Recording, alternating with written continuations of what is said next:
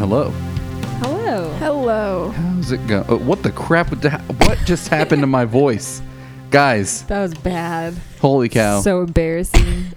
that was happening this morning at work too. I was like in front of everybody talking because I had to kick the day off. And my voice just kept cracking. That's Are you so going through puberty? I might just be Whoa. 27. This is when it's hitting me.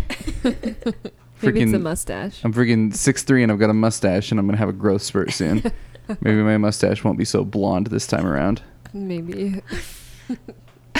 Um, hello and welcome to episode 42 of We Watch Movies and then talk about them, the only podcast on the internet where we discuss our favorite alt J albums.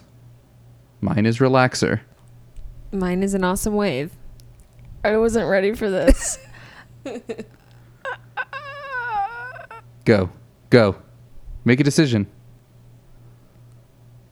Break the tie because we it's not. It's not. This is all yours. no. So break the tie. Oof. It's probably an awesome wave. Eh. Bleh. Sorry. That's all right. This I'll is get back to Our you. friendship is based off an awesome We've wave. been uh, preparing to record the podcast for about 25 minutes now, but instead we've been talking about alt J albums. I don't know how we got to that, but that's just the way things are. Mhm. Um, hello and welcome to episode 42 of We Watch Movies and Then Talk About Them, the only podcast on the internet where we watch a movie and then talk about it. There may be other podcasts where people watch a movie and then talk about it, but this is the only one where we do it. My name is Andrew Westonsko, and I am the host of this here podcast, joined at my right hand in life and in all things by Becca. Hello. How's it going? Pretty good. Awesome. And to Becca's right hand and to my left hand, due to the fact that we're sitting at a circular table, able to muster the energy to join us and to actually be on the podcast this week, Sid. Okay, here's the thing. I ran a half marathon last week. You could have at least run a whole marathon. Uh, I have now because I've done two half marathons. That's not how it works. Okay, Yes, it you want to say that? I've run a marathon then. awesome. Good for you. I have not run a marathon Congratulations. because I've ran like five 10Ks, so I'm sure I've run a marathon at this point. I'm sure you didn't have. run them. You walked them. Oh, okay. I walked a marathon. Great. There. That's proper word. Anyway, Jeez. I'm happy to be here. we will not trash talk you this week like we did last week. You did? You didn't, even listen? I did not. Sid. we were trying to talk like you and it wasn't going very well. Andrew was Oh, no. talking really high.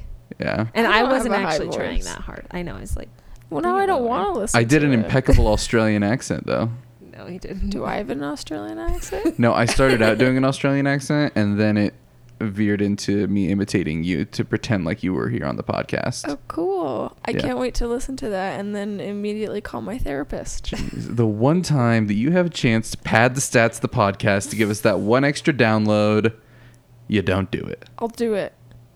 That's all right. Have you watched Mindhunter season two? I have not. Well, then don't listen to it because we spoil it. I it. know, I'm not going to. But listen to it after.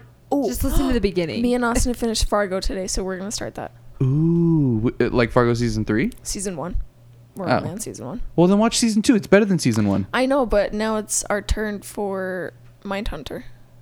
That's not how TV shows work. Well, that's how we're doing it. You don't watch one season of one and then go to a different season of another. We kind of did that with Westworld. Yeah, but that's because season two is boring and we're probably not going to finish it. Yeah. we will probably watch Mindhunter this week. Have you watched season We one? should. Yeah. So you, wa- you're just watching season two. Yeah. Okay. Then Austin can listen to the podcast. Okay. No, Great. he's not allowed to. You're not on that episode. Oh, okay. Yeah, he can listen to that. yeah. Okay. That's fine then. Jeez. Hey everybody, this is literally just us having a conversation about stuff at this point. Um, today we are talking. Oh, I forgot his name. Uh, today we are talking about James Mangold's 2017 Oscar-nominated superhero film Logan, starring uh, very pasty Stephen Merchant. Also, Hugh Jackman is in this movie. But just Steve Merchant. Dude, he's very pasty. Yes, he is. I mean, he's pasty to to begin with. Maybe he should get some sun. I don't. That would kill him. Oh. Yeah, that's not a good thing. This is why I'm not a doctor, folks. Just a podcaster. um, I don't know. Sir Patrick Stewart is in this movie. Uh, some little girl, What's her name? Dafne Keen. I don't know what she's done. Has she done anything else? Not really. Dafne Keen, Logan. Uh, she plays Anna in Anna. She was in His Dark Materials, unfortunately. I have no idea what that is. Nope. Uh, oh, it's not out yet. I just assumed it was bad. What if it's really good? Yeah, she's in some movie coming out this year. She plays the title character. Anna meets Rafa in a chance encounter and they embark on a road trip to try and save him from bankruptcy or worse. Does she literally only do road trip movies? I was just gonna say that. Uh, Andy Garcia, he's kind of creepy. Just like as a dude. Whatever. We're talking about Logan today, folks. Uh, Logan is the story of a three generational road trip on the quest to save the world.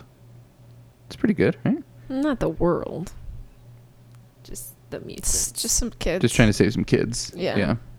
It's basically But I'm sure eventually down the line it could save the world. it's basically if the people from Operation Underground Railroad had superpowers yeah, and knives in their hands. it's fair. Because technically, the knives in his hands isn't a superpower. Mm-hmm. It was just that he had to have superpowers to survive getting the knives put in. But he did have the like the bones. That's true. But I don't know if having a bone like a, a, a bone deformation is a a superpower. no, but it made him strong. And I think the invincibility made him strong. also wasn't he uh yeah, he was already super. He had the like immortal. yeah, you can heal. Yeah. Yeah. What a guy. What a guy. It's not as cool as knives in your feet, though. Oh, that's so cool. Dude, I could put a knife in your foot. I don't want you to. You just said it was really cool. You could put it him would be cool if I had a knife. We've you got- could put them in your shoe. But like, yeah, like the Joker. Yeah. yeah. We've got some really cool colored knives upstairs. You could even pick if you want the blue one. To make it match Yeah, your but they're, Or the like, green different one. Sizes. I would need two. well, we Yeah, can but- we can go buy another knife set to get maybe you matching sometimes knives. Alright. maybe sometimes you need like a paring knife and in the other foot you need like serrated. Put a bread knife in your foot just in case you need it. Just cook with my feet. Just have knives handy. I don't know, dude. There's a blind woman on MasterChef, so true. we It's could cool. We could put knives in your shoes, cut Well, your she- arms off, and put you on MasterChef. She was on MasterChef like ten years Well, ago. yeah, she's on MasterChef season three.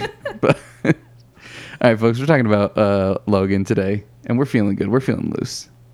We're loose today, right? yeah, real off track. We're real loose. uh, but we're gonna talk about Logan. It's a good movie, and we're gonna spoil the crap out of it. So if you don't want that, uh, then go watch it and then come back and listen. But make sure you do the second part because we want to get some advertisers. truth. Um, let's see. Here's how the podcast is going to work if you're new here. We're going to do some hot takes, quick, short opinions on the film. Uh, then we're going to do some in depth discussion. Following that, uh, Sid is going to provide us with a curated list of IMDb movie trivia. She reads it all so you don't have to.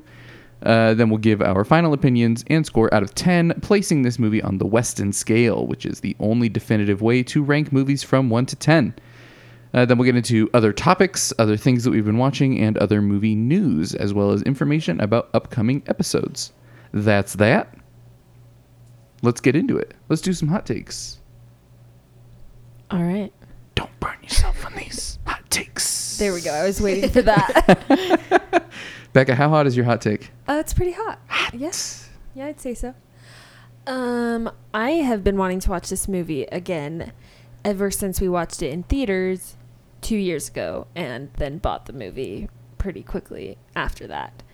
But it has sat on our shelf for two years. Um, so I was really excited to watch it tonight and I think the thing that I like the most about this movie is something that I think I talked about when we uh, watched Endgame and Infinity War. Um, is that I one of my biggest beefs with superhero movies is that it just never feels like the superhero gets a break and like superheroes get tired and it's okay for them to die and I'm okay with that.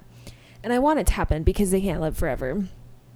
So, I love that this movie gives us that. It gives us Logan when he's like done and just like falling apart and everything's falling apart and he's just like surviving Mm-hmm. and so I think just right off the back, right off the bat, that's one thing that I really like about this movie is that it shows that side and it gives us that story. So I guess my hot take is that I like the story of this movie. Well, maybe that's why the screenplay was uh, nominated for an Academy Award. Maybe. Could be. Sid, how hot is your hot take? Uh, it's pretty hot. Pretty hot. Yeah. Um Yeah, I really like this movie. I think I think this is the second time that I've seen it. Uh I can't tell if I like it more or less than the first time I saw it. I definitely had more of an emotional reaction to it the first time. Um Did you not cry this time? I didn't. I got really close. Jeez. I know that's weird for me. That is weird.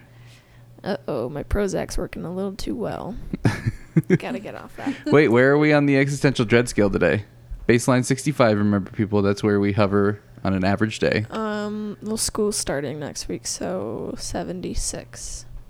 It's not horrible. That's not so bad. yeah, it's not too bad. All right, go ahead. Um, but one thing I really like this about this movie is like it's very different than most superhero movies. Like it almost doesn't feel like a superhero movie, where it's very character driven. And of course, there are like the superhero aspects, and there's the mutants and the fight scenes. Um, but it is just more about Logan and this girl and um, the professor, just like pretty much just going on a road trip. Um, yeah, it just like it doesn't feel like overwhelming, kind of overblown as some um some superhero movies are and there's not like this like there is a bad guy, but they're also just like people Mm-hmm. where in a lot of other movies, especially X-Men movies, it's just other mutants. Yeah. So it just it feels real. Yeah. Yeah. Feels grounded. Yeah.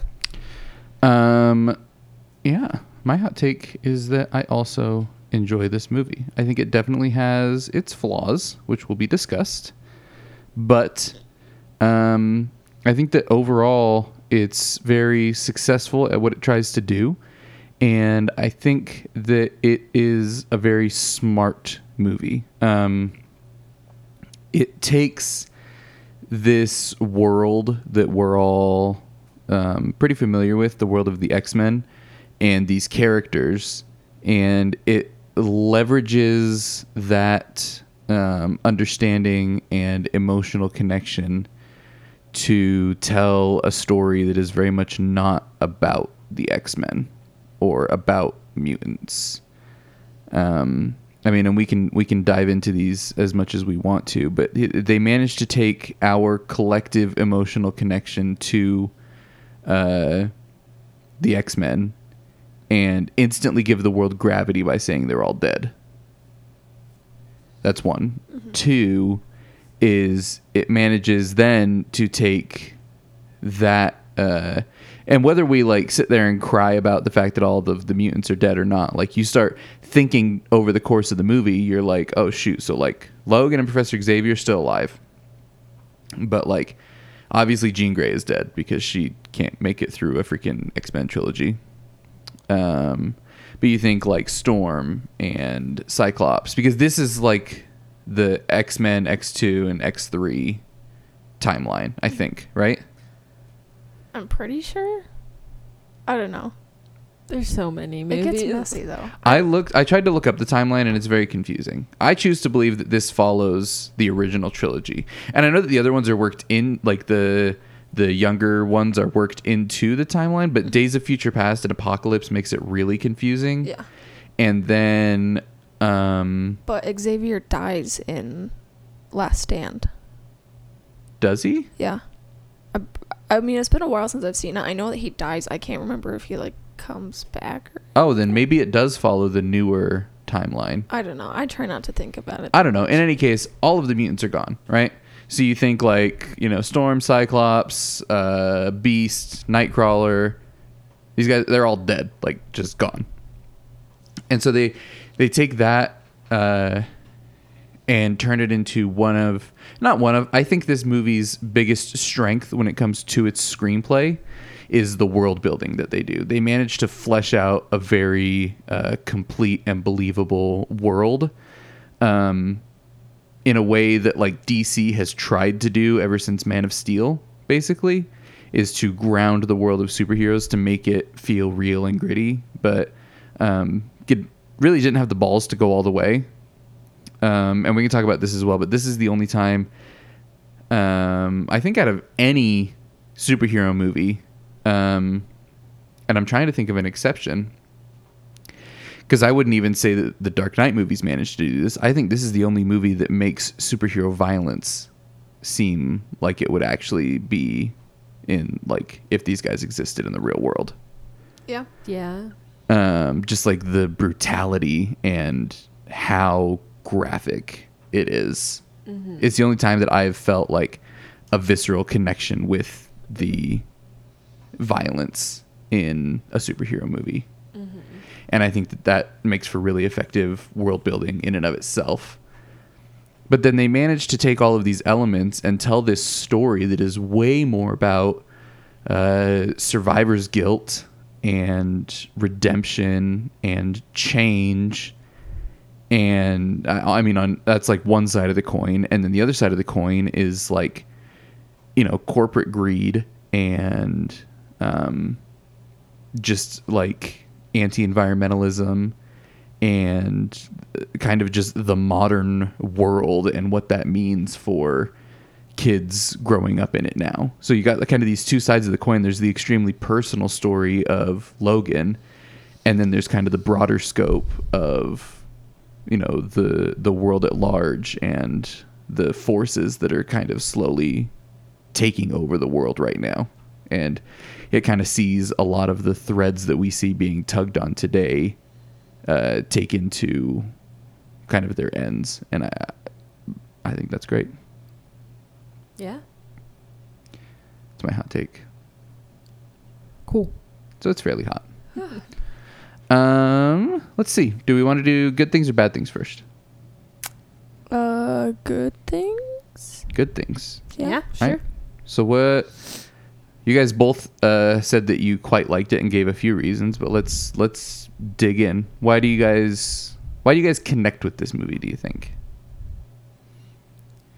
Um, I think one of the biggest reasons is uh, Laura. I think is a really effective character, I agree. and also she did a really good job acting. Yeah, she's a little beast. Yeah, like the first what two thirds of the movie, she doesn't say anything. Yeah. Yeah, she's a really effective physical actor. Yeah. Yeah, like I don't know. I'm just always so impressed when I see young kids act like that, especially in a movie that's so like gruesome and like mature. Well, you look at something like this compared to like what I consider the gold standard of child acting, which is Jacob Tremblay in Room. Mm. Oh mm-hmm. yeah. And like I think this is on a lot of levels a more impressive performance because he just and uh, this is not to demean his performance at all. Like I just said to me it's the golden standard of child acting. But he really just has to act like a forlorn overly innocent child. You know what I mean? And he does a fantastic job at it and really carries that movie. But here she has to communicate um this like psychological torture that she's been through. Yeah. It's just like a very different character than any almost any kid Yeah. would understand. And it's a lot of trust from the director to put into her yeah. Mm-hmm. that she could pull it off. Yeah. Yeah, and like she manages to get this like rage that you would never expect from a girl that young. Yeah. Like not to just jump into like scenes, but just the one scene towards the end where she's fighting um the clone. Mhm. I guess we're totally into spoilers at this point. Oh yeah. Yeah.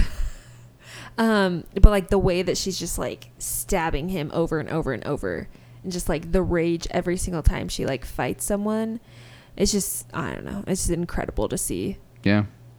Well, and that like that level of commitment to put into anything, right? Like that's really psychologically taxing on a person to put themselves out there to that level, right? Yeah. To be cuz that's like even if you're acting hyper aggressive and and like angry, that's a really vulnerable place to put yourself in.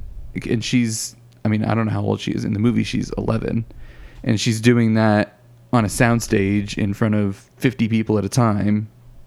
Like that like I said that's just that's a really vulnerable spot to put yourself in and she pulls it off flawlessly. Mm-hmm. Yeah, so she's absolutely a highlight of the movie. Like her acting, her character, like she like makes this movie. No, I agree. And as as incredible a performances as like Hugh Jackman and Sir Patrick Stewart put in, like the movie lives and dies on her performance. Mm-hmm. Absolutely. Yeah, I totally agree that she is like a huge part of it.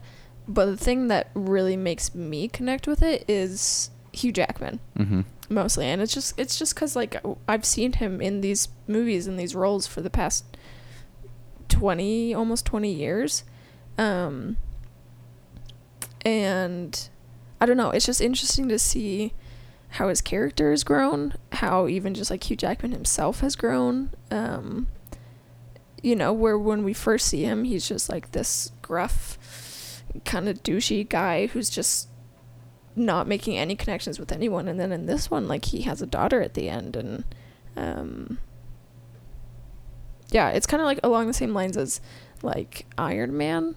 When Iron Man died, yeah, that was sad. But if it were like the first movie he were in, Yeah. I'd be sad. But I don't know if I'd cry as much as I did. Yeah. Um, but because I've seen him in so many different situations and different movies, I've, you know, kind of like grown to love this character in different ways rather than him just being like sassy. Yeah. Well, and that's I guess that's what I was referring to when I say they they leverage our existing connection to this because I 100% agree with you. I agree with you, Becca, that like she turns out a fantastic performance and like she like I said, the movie lives or dies by her performance for sure. But I'm with Sid. I think my connection more comes through uh, Wolverine because, I mean, I was eight when X Men came out, and I saw it in the theaters. Like, I've no, like Hugh Jackman was Wolverine before I knew who Hugh Jackman was. You know what I mean? Yeah. And I think that, like I said, this movie is incredibly smart, um, which makes what I'm going to talk about here. Like uh, the ways in which the movie is smart make the ways in which it's flawed even more frustrating, because uh, I think that the one of the smartest scenes in the movie is the very opening, as far as introducing you to this new world that we are in. Right, like it opens up and literally the first word is the F word. Like Hugh Jackman kind of comes awake and he's like, "Oh." like that's literally his first line. Yeah. And then we see him get the crap beat out of him by just like some thugs. Which is something that we've never seen. Yeah. Yeah, so that's 2. 3 is that when he finally snaps back, it is brutal. Mm-hmm. Like he just cuts a dude's head off. Like so I think that the the opening scene does such a fantastic job of like everybody knew going into this we're like, "Oh, sweet, an R-rated X-Men movie. Let's go." But like the first 5 minutes of this movie are like introducing you like this is an R-rated X-Men movie. Like we are no holds barred here. Like we are here to tell a story and we're committed to telling it the way that it would be in the real world. Like Logan wouldn't be some like fancy boy in a yellow jumpsuit. Like he's a, a gristled guy, and especially, you know, when we find out later on all that he's been through, and even if we didn't know, like even just watching previous movies, the things that he's been through, like with Jean dying and all these things, and then we find out later what he's been through. and he just becomes such an interesting and complicated character over the course of the film as we discover more about the time between the previous movies and now.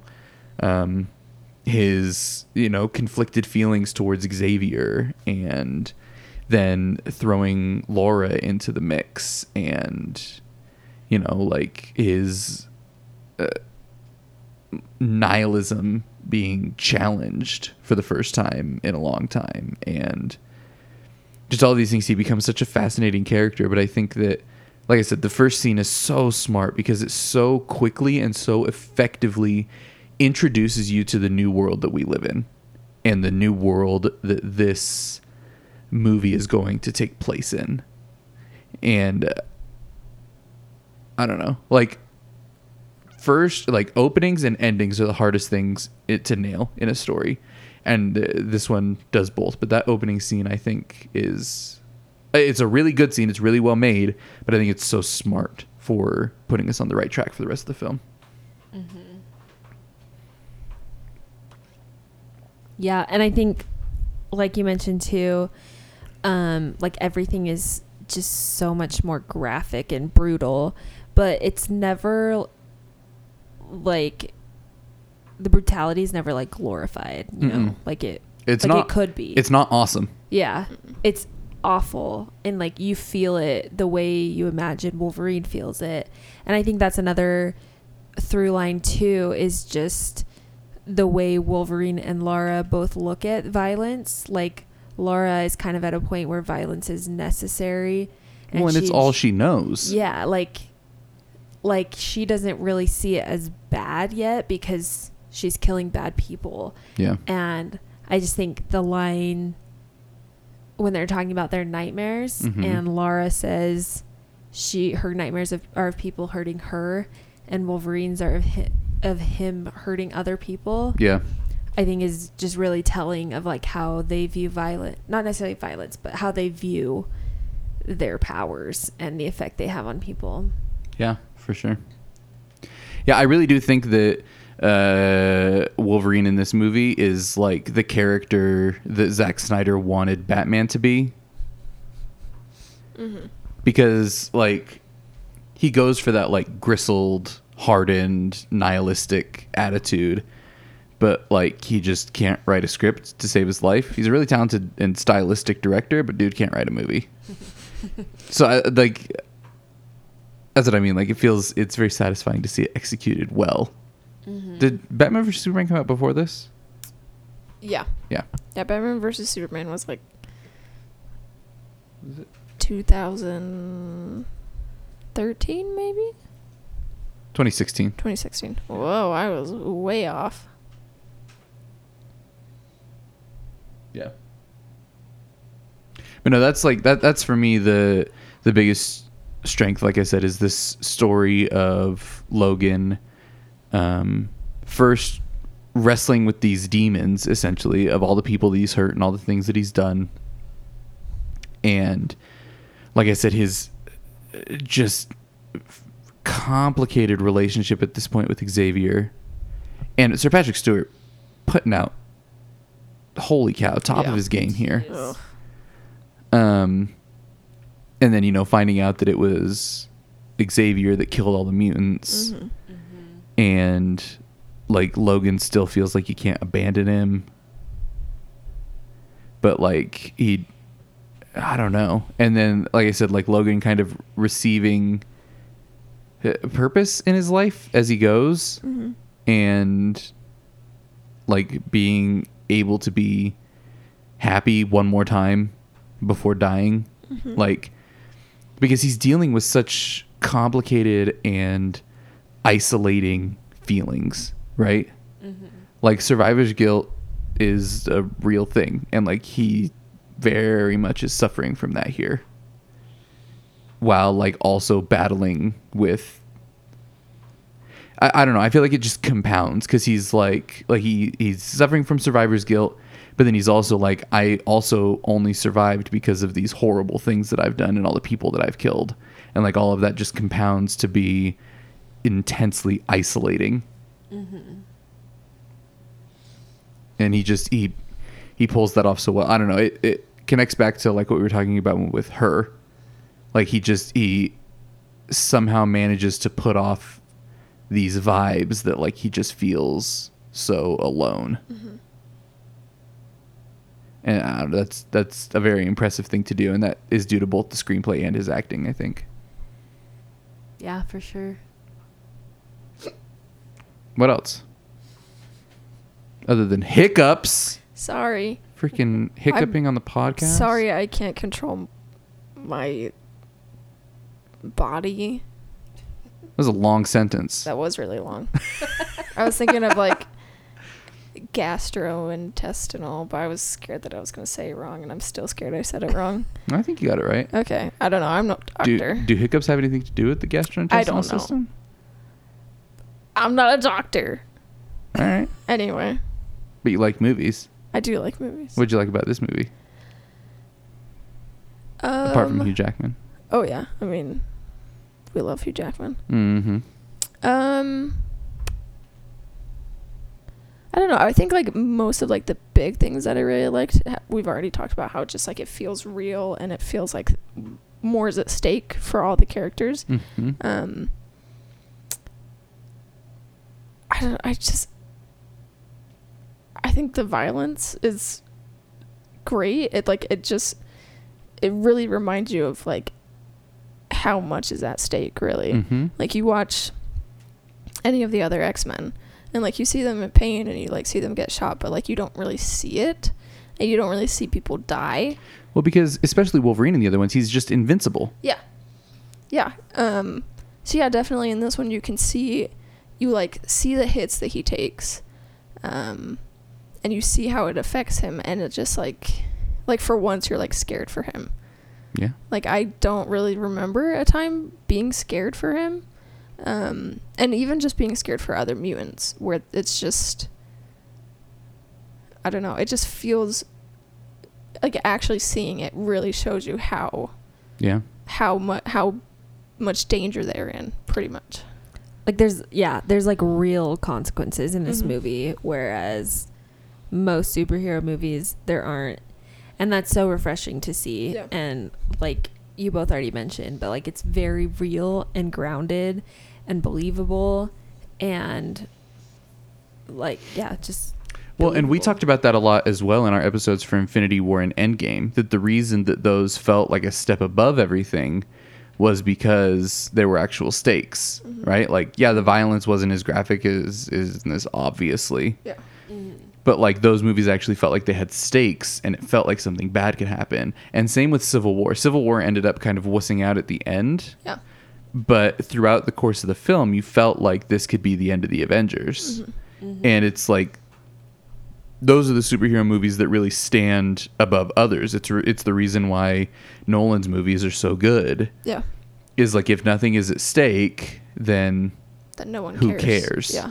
And that's why like the DC ones are so bad is because they're just invincible. And like I know that they were trying to establish the universe and that's a whole other conversation, but I think back to the end of Batman versus Superman where they literally like Superman dies and they have a funeral for him and then the last shot of the movie it, are the freaking rocks hovering above his coffin. Yeah. Like they immediately undo anything that was done by the movie. And like the movie was bad up till that point to be fair. Oh yeah. But like anything, like any redeeming qualities that it had of it, like actually having some balls, it just completely undid it in the last three seconds. Mm-hmm.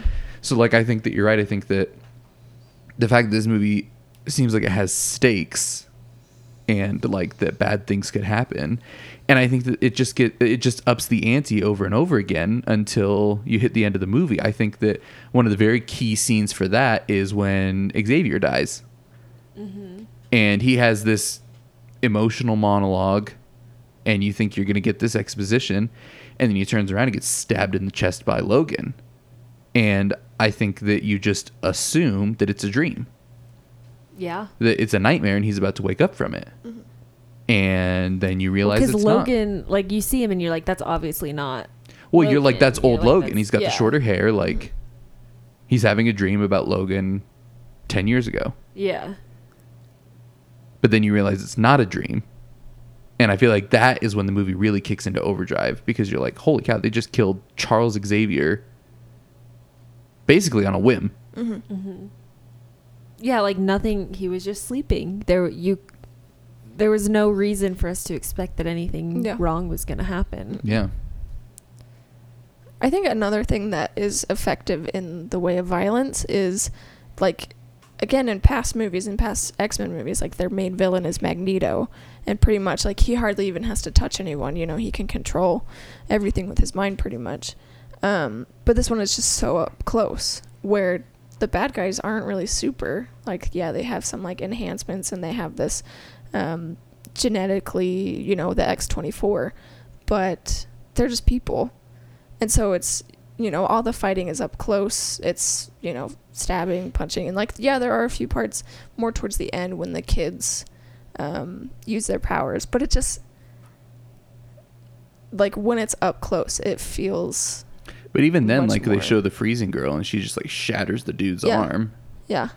And like even compare that with like Snowpiercer, for example, where they also shatter a dude's arm. Yeah. Like just how visceral this one Yeah, feels like- compared to that. This is stuff that could actually happen. I mean, like, you couldn't, like, shoot needles, your, you know, like pine needles at someone Mhm. and kill them. But, like, you could freeze someone's arm off. Yeah. You could stab them. You could shoot them. Well, but I guess I guess my point is like, sure, you can't just shoot somebody with pine needles, but this movie does a good job of making it look like it seems like it would actually look if you could. Yeah. Mm-hmm.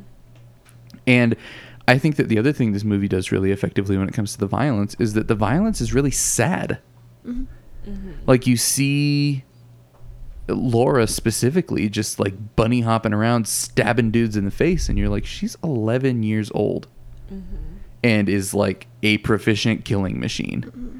And like that again, I think that communicates a lot of the themes of the movie as far as like on a wider scale, but it's just really sad when you sit there and think about it. Like I, I, I'd have a hard time. I think that people who watch this movie and are like, "Yeah, she's awesome," and "Oh, get him," yeah, oh, you know what I mean?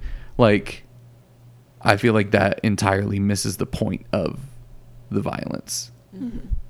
And I mean, I definitely said that a couple times because I was wasn't singling you out. No, like- no, I know.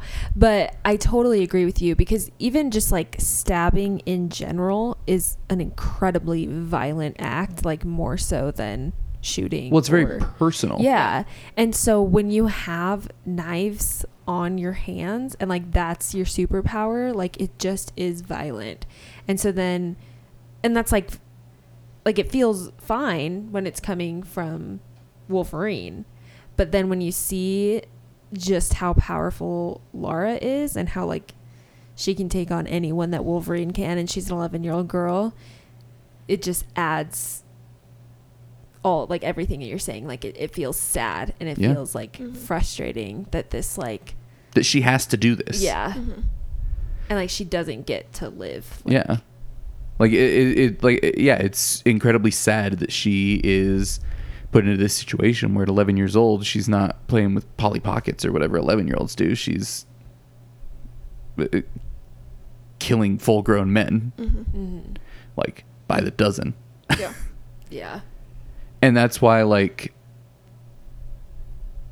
i don't know. Like her end speech is killer. And like i don't know i don't know. Maybe i'm sure that there's people out there but like who can relate to that but that's just like a super harsh but true speech. Yeah. like i said i don't think that it's like on a wide scale relatable but to the people who can relate to it i think i don't know. It's food for thought. Yeah. Because even where like they're talking about it and she's like well i killed them but they were bad men well because logan's like uh, she says you know that she's hurt people and he says well you're gonna have to learn with to live with that. And she says well they were bad men. He says all the same. Mm-hmm. Mm-hmm. Like i don't know. Like i said it's it it's it feels very grounded in even in that way. Like in the way that the characters treat the violence. Mm-hmm. Right? Like they don't high five when a fight is done. Yeah. They don't like fighting. No. It's just necessary. Yeah, Yeah. Self-defense I also think that I mean, I guess we've kind of talked about this a little bit, but like you can really feel like what it would be like to be like a superhero like that, like what it would actually feel like. Um, and I think one scene, well, a few scenes, I guess, that effectively do that is when they are staying at that house with just like a regular family. And Xavier has his speech about how it was like the most perfect evening. Um, and I think that just shows that like like being a superhero is absolutely not glorified in this movie at all and that they just want a normal life. Like they would love to just have an evening and a nice meal. Yeah. But they can't have that as superheroes. Well, I think that's what Xavier wants. I think that Yeah. that also effectively shows just how far gone Logan is Oh, because yeah. he doesn't even want that. Like that's not even on his radar as ever being a possibility. It's literally just stay alive. Yeah. And he doesn't even want to do that. Like, yeah. He's doing he's doing that out of a sense of obligation to Xavier. Exactly. Like he feels obligated to Xavier to not die. Yeah. Uh-huh. But that's just like a part of superheroes that you don't think about when you watch all these other fluffy superhero movies Mhm. Is that like being a superhero isn't good. Like it's Yeah. Well, and I think that maybe one of the clearest influences that we haven't talked about uh, when it comes to this movie is Watchmen. Because what Watchmen is about is old superheroes. yeah. Superheroes 30, 40 years later. And I think that it carries a lot of similar themes to this one, like to the, to this movie. If you haven't read Watchmen, you should. And if you don't want to read it, then you can watch the movie because the movie is good, but it's not as good as the book or graphic novel. Excuse me. Yo wackos. I mean, the wackos are the people who would yell at me for it's a graphic novel, not a book. Shut up. um. Yeah. See, I think that it it does a very good job at telling this intensely personal story about Logan and uh, kind of showing the different angles and like really how conflicting everything in his life is, but also giving him an opportunity for redemption and to do something to like for the sole purpose of helping somebody else again, which is something that had been taken from him for a long time Yeah. because that's why he joins the X Men in the first place. Is you know even in like X like the first X Men, is he is given this sense of purpose by Xavier to help people, and he gets attached to Rogue, and like that's his whole thing. And then you think, you know, everyone dies all at once, and he you can just imagine him being like, well, what was the point then? Mm-hmm. So, but then he gets this opportunity, this redemption arc to be able to do something for the sole reason of helping somebody else, not out of a sense of obligation and uh, like just for selfless reasons. And that's really, uh, it- it's really, even though it's so intense at the end, it's really moving to see him be able to do that again. Yeah. What else? I mean, I pretty much talked about all the good stuff. I mean, it's just a great movie. Should Yeah. we move on to the bad stuff? Well, first, I want to mention one more thing that I thought was really interesting. Um, we kind of talked about the small scale stuff. I think that the the large scale themes are are just as present and just as interesting.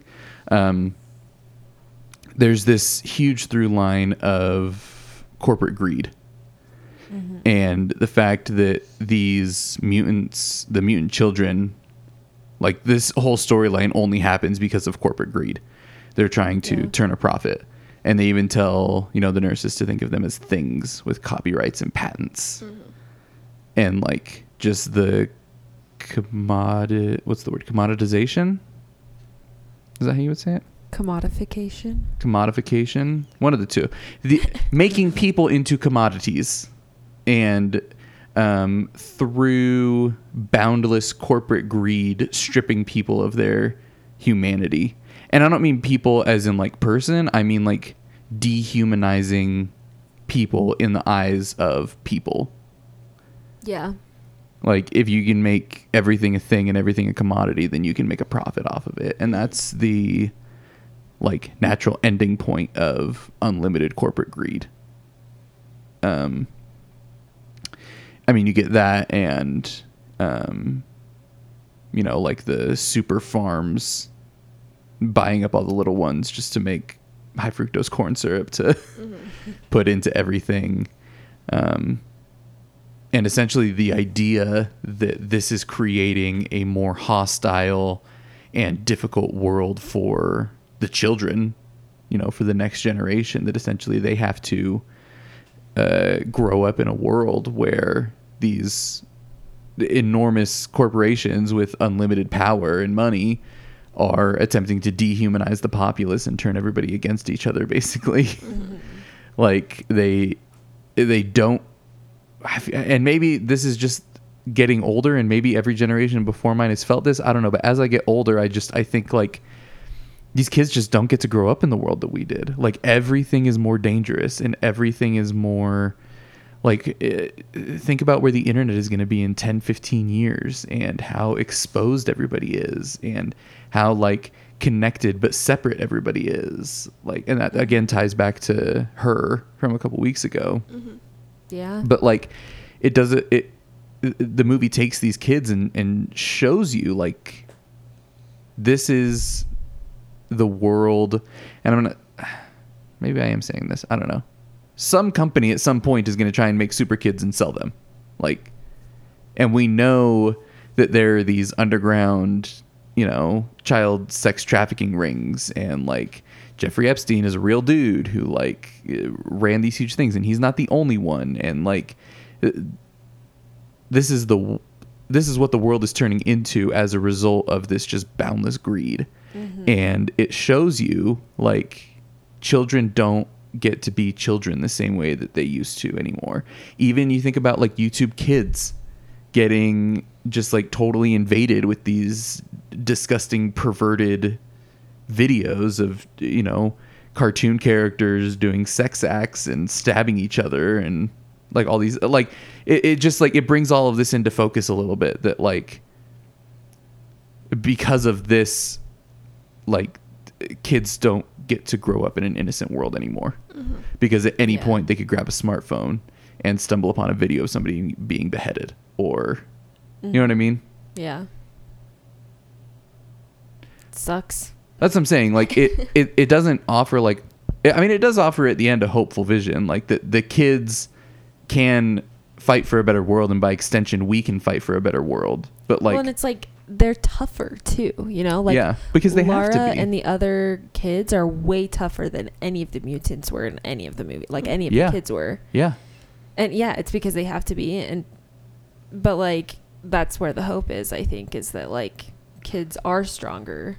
Well, but I guess that's the point is like the movie does end on a hopeful note, right? Yeah. And I think that that's I think that's the point of that whole through line is like it's trying to bring more into focus these ideas and the reality of the situation. And sure, it dramatizes it and makes it a little more extreme by, you know, making them mutants and having to kill people and everything like that. But like, it brings it into focus, but then says like, we can fight for a better world, kind of a thing. That's what I get from it anyway. Mm-hmm. And yeah, like all the corporate greed and all the crazy things that are happening in this world, like in the Logan world don't feel that far off from real no, life. No, absolutely not. I if it came out tomorrow that there was some company trying to breed kids in test tubes to give them superpowers, I would not be even the smallest bit surprised. Or like even if you started something like the super farms or whatever, like Well, that already exists. I know. I know, but like getting crazier and like farming. Yeah. I mean, farming is already like becoming extinct as a sure. career, but yeah, like it's little things like that and the automated trucks. And not that any yeah. of those things are like evil in them in of themselves, but like well, but it's elimination of jobs. Like, yeah. I mean, that's this isn't a political podcast. We're not trying to get too political. Yeah. But yeah. I don't know that that stuck with me as well, so I wanted to mention it. Um.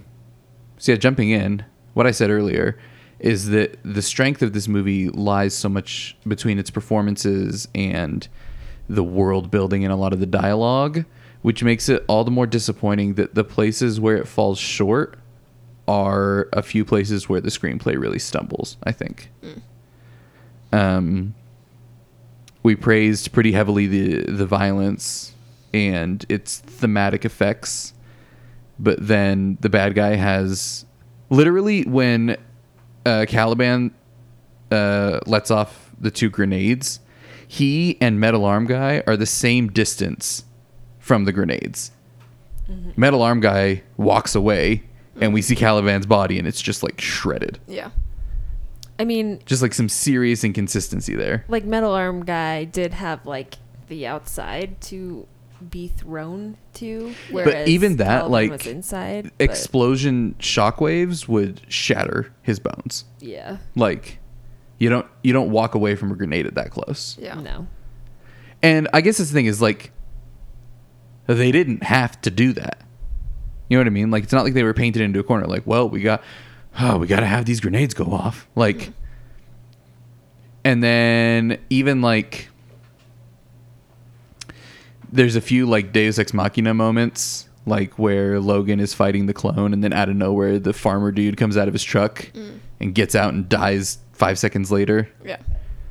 yeah, Um, I'm trying to think. There's a couple others, like the cell phone video. Like I, Oh, I yeah. hate when movies force us to just like forget how cell phones work. The idea that like he would grab her phone and one, it wouldn't have a password on it, yeah. and two, it would just immediately be pulled up to this uh, video. There's absolutely zero chance that she could have ever possibly had. Yeah. Because a place like that would not let you in the building with electronics. Yeah. Of any sort. even just like take all these videos and edit them and do like voiceover. It's like Yeah. you were on the run for your life. I don't. I don't think you were just on the computer editing, editing, Ettering. editing that. and that's the thing is like where the first or like the opening scene does such an effective job of show don't tell. And then there's this whole scene of him just watching a cell phone video to get us up to speed. Yeah. So it's like it's frustrating because it has these things and it shows that it can do them so well. And then there's just other parts of the movie where it falls totally flat on its face in those same aspects. well, and like we pretty much got what was happening in the lab without the video. Like Yeah. it's not that hard to figure it out. Mm-hmm. Yeah, That's what I'm saying. Like they could have just told it through context clues, essentially, Uh-huh. Or even like, I think. did, oh, sorry. did they have to kill Gabriella right away as well? You know what I mean? Uh-huh. Like, could she? Could they have not written in there where she explains it to him a little bit? Yeah. Yeah, exactly. But I think the main purpose of that video was to um like introduce the clones. Cuz at the end of the video it talks about how like oh like we can't they thought that they could train the children to not have consciences but they couldn't so then now they're doing something worse. Yeah, And it was probably just like an easy way to explain it. Because I mean, like, yeah, it is different than like another like X Men movie where it's the plot is a little bit deeper and there's like themes to it, but also like you're still gonna attract the same crowd as a superhero movie and I don't know maybe they honestly didn't have faith in the audience to be able to figure it out Yeah. and I think, you know, they just kind of wanted, yeah, spell it out fast and foreshadow the X24. Mhm. Um, And maybe so. yeah. Yeah. So I think that's a good point that like that's definitely a flaw, but it didn't bother me that much just cuz it was over quickly and we got onto other Yeah. things. No, and I don't want to say I don't I don't mean to say that it like took away too much. It was just like I would be so into it and then something would happen where I was like, "Come on." Yeah. Yeah. that's like they give us such a grounded world and then they're like, "Oh, we have a smartphone that literally only plays one video." Mm-hmm. Yeah. Or like, "Oh, you know, these guys are all he's a hyper aware mutant who's super fast and can whatever. Oh, doesn't hear a car coming at him. Yeah. Yeah.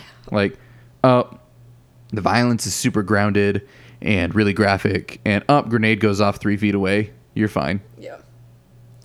Just like it's pretty realistic throughout most of the movie, but it's like oh, we kind of need this plot detail to work, so we're just gonna kind of forget about that. For a. Exactly.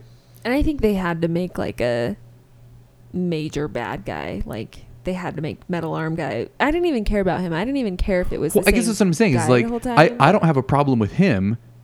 My thing is they didn't need to have a grenade go off. Like just have Yeah. them shoot Caliban.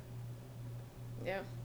or like have Caliban grab a gun. Like it wasn't grenades there; it was a gun, and he realized like Sure. because I feel like that was part of it. Was like they were finding um, Logan and Laura because he was leading them to them, but he think- didn't have a way to stop that.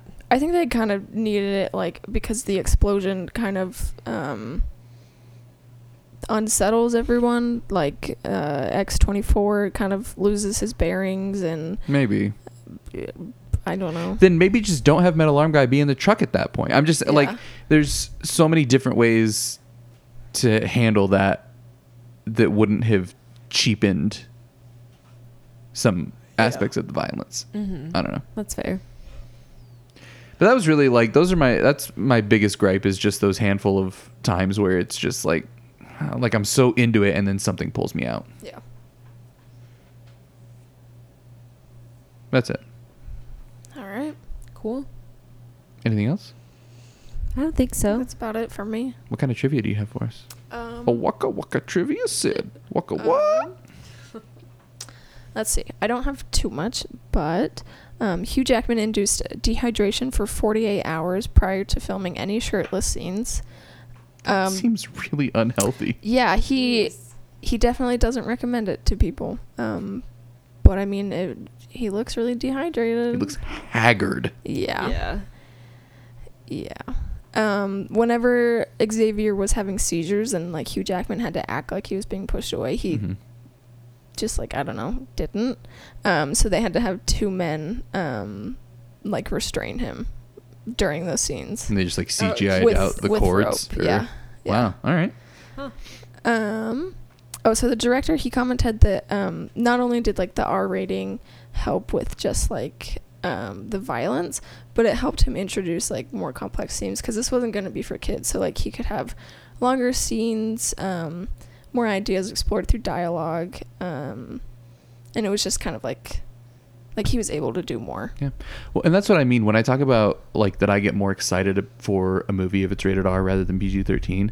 That's more what I'm referring to. Mm-hmm. Is that like oftentimes that means that the director has been unshackled to tell the story that they really want to tell. Yeah. And you can you can tell even just like the difference in vibe between this and any other X-Men movie. Oh yeah, for sure. Like when you unshackle somebody like that. yeah. Mm-hmm. Um, so during any of Xavier's seizures, they they filmed it by shooting shaky footage and then reestablishing the frame and post, um, and that is pretty much like what made it look, you know, all shaky. And, That's cool. Yeah, That it was really cool. awesome.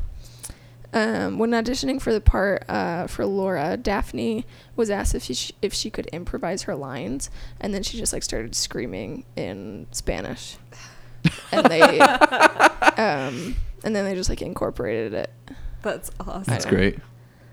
Um, I love that scene when she's in the car just yelling. Yeah. Screaming at him. yeah.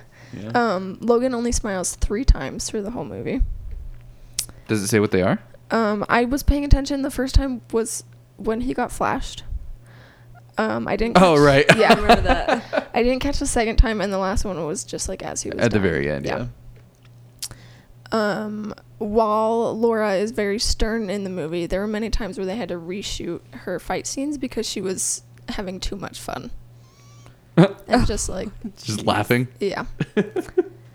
um so there is kind of like an explanation for why there's no mutants and why there's no n- new mutants and it actually has something to do with the high fructose corn syrup.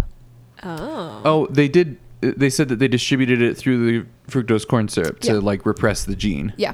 So pretty much that's that's pretty much all it did. Um, and then I don't know if it's for the movie, but in the comic book that this was based off of, Logan is dying because the adamantium is radioactive from the hero um, Shima explosion that he was in in like one of the past movies. They say that it's the adamantium poisoning him, or he he suspects that it is. Yeah, I mean that's but they what don't they explain say why. That's in the that- comic. Oh, awesome. Yeah. Um, in one of the past Wolverine movies, the one where he's in uh, Japan. Yes. Is that that's uh X Men Origins, right? No, that. Or is that um, the Wolverine? That's just the Wolverine. okay. um the one girl Yukio, she um like prophesies his death. Um your chest ripped open and your heart in your hand. Um and a lot of people have like I mean it's a little sappy, but it's kind of like I mean his chest is ripped open, but he's like holding Laura's hand. Oh, And she's so sweet. And it's so beautiful. Um, and pretty much throughout the movie, Logan mentions that he would like to kill himself, and kind of eventually he does because X24 kills him. So, hey, yep, that's all I got for you. that's some good trivia. Thank, Thank you. Yeah. I wrote it myself. I did all that trivia. I Good job. took shaky cam. I I worked on this movie actually. Are That- you, That's why you know. Yeah, I know all of James this. Mangold? I am. Sorry to Welcome keep a to the secret. podcast. Welcome to the podcast. Thank Can you, for having me. Uh, tell some of your Hollywood friends about our podcast so that they will listen to it. Yeah, Oh, you'd no think you'd problem. have connections, right? I'll just like in my next movie, I'll be like, "Hey, what are you up to today?"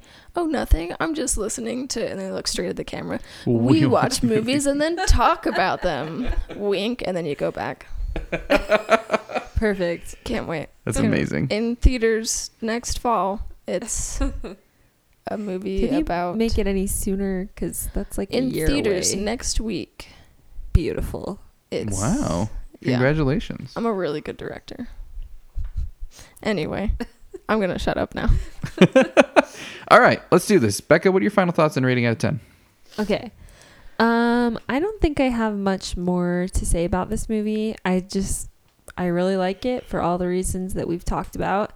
And I definitely don't think it's a perfect movie, but it's really enjoyable and there's a lot of themes and a lot of ways to apply it to life. I think it's an important movie. Um, I will rate it an 8 out of 10. Right on. Sid?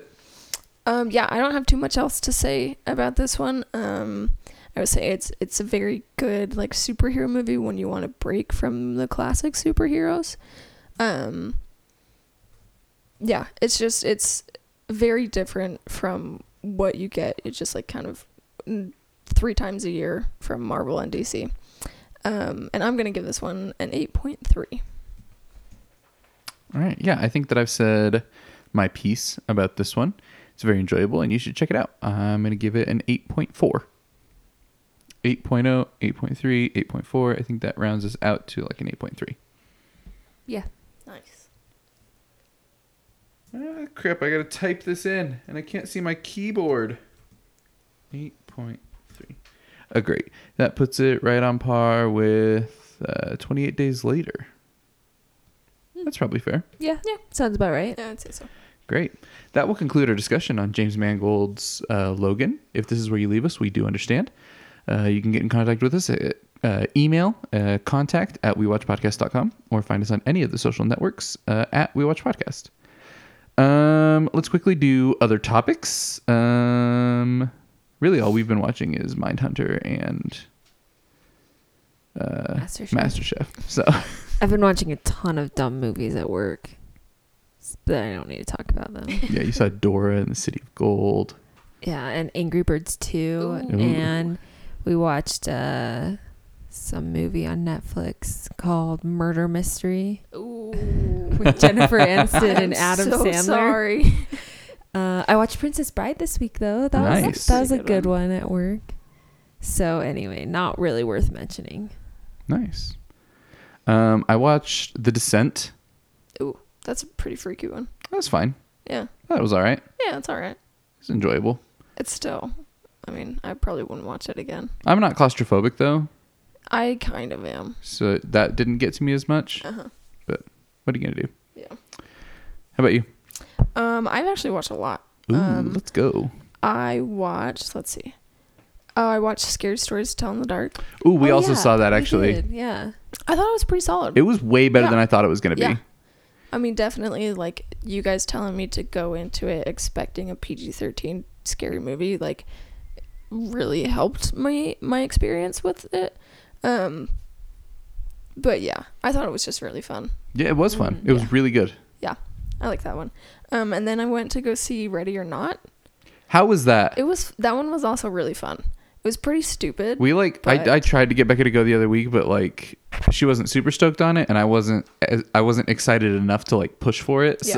So yeah. Yeah. we just It's didn't go. definitely like if you're just like I don't really have anything to do, let's just go watch like this mindless movie. It was pretty fun.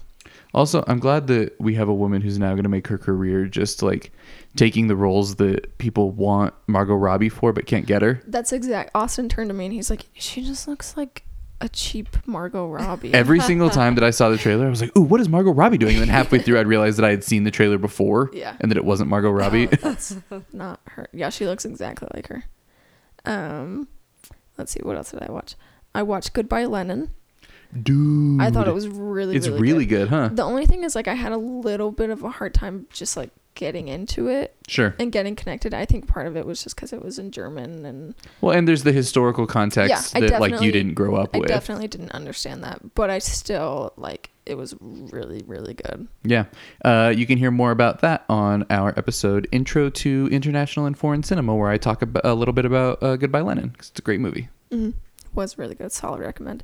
And I Why? watched. Did, how, uh, uh, what led you to watch that? it's been on my list. You Oh, talked. has it? You talked about it sometime last year, Oh, okay. and I put it on my list. For Oh, this okay, great. Um, and then I watched Goodfellas. Ooh. It was so good. I really, I haven't really seen liked that. one. Like, I kind of have a love hate relationship with Scorsese because his movies are just so long. Sure. But this one is a, it's about like two and a half hours, and I don't know. It was just it was great, and it was just really interesting. And I like normally don't get super into like gangster movies like that, Hmm. but it was great. Um, Ray Liotta was great. Joe Pesci. It was just a really really solid movie. I'll have to put it on my a lot list. of a lot of great like New York accents. Ooh. Amazing. I think that's. I mean, I can double check my list, but I think that's everything. I should have my list pulled up for this section because you know. Um.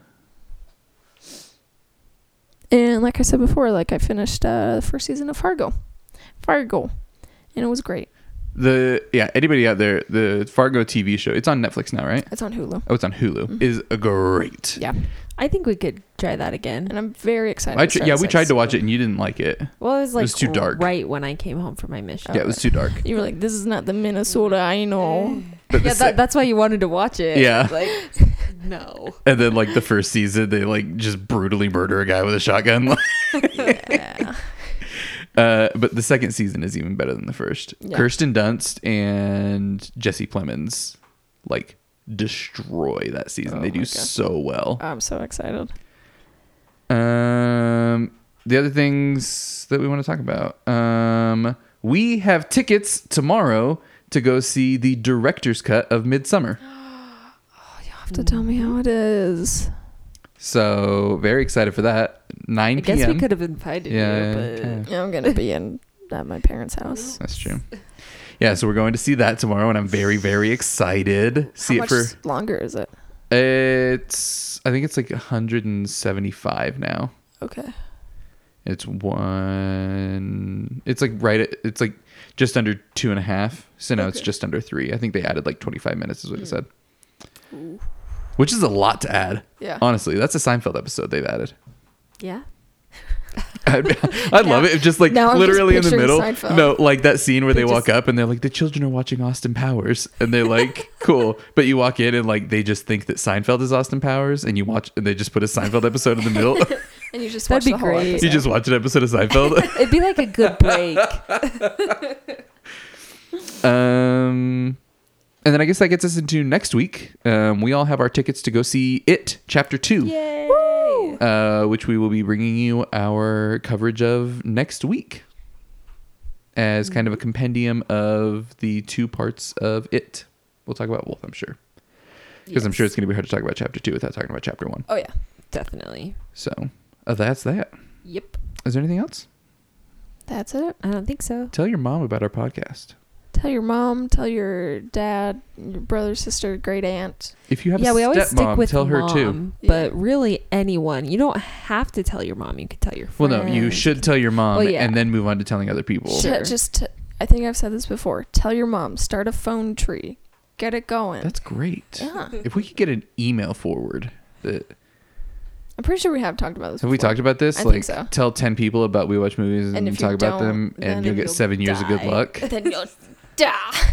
oh my gosh. Speaking of that, Arrow Video, which is like a boutique uh, label for horror movies, is doing a release of the Japanese ring films Oh, I don't know. I don't Uh-uh. know if I I don't want to do see that. those. that I definitely want to purchase no, and watch. no, because you tried to make us watch those last year, The Grudge and The Ring, the Japanese versions. And we couldn't because they're not available anywhere. I know, but I really, really didn't want to, and I super don't want to. Why not?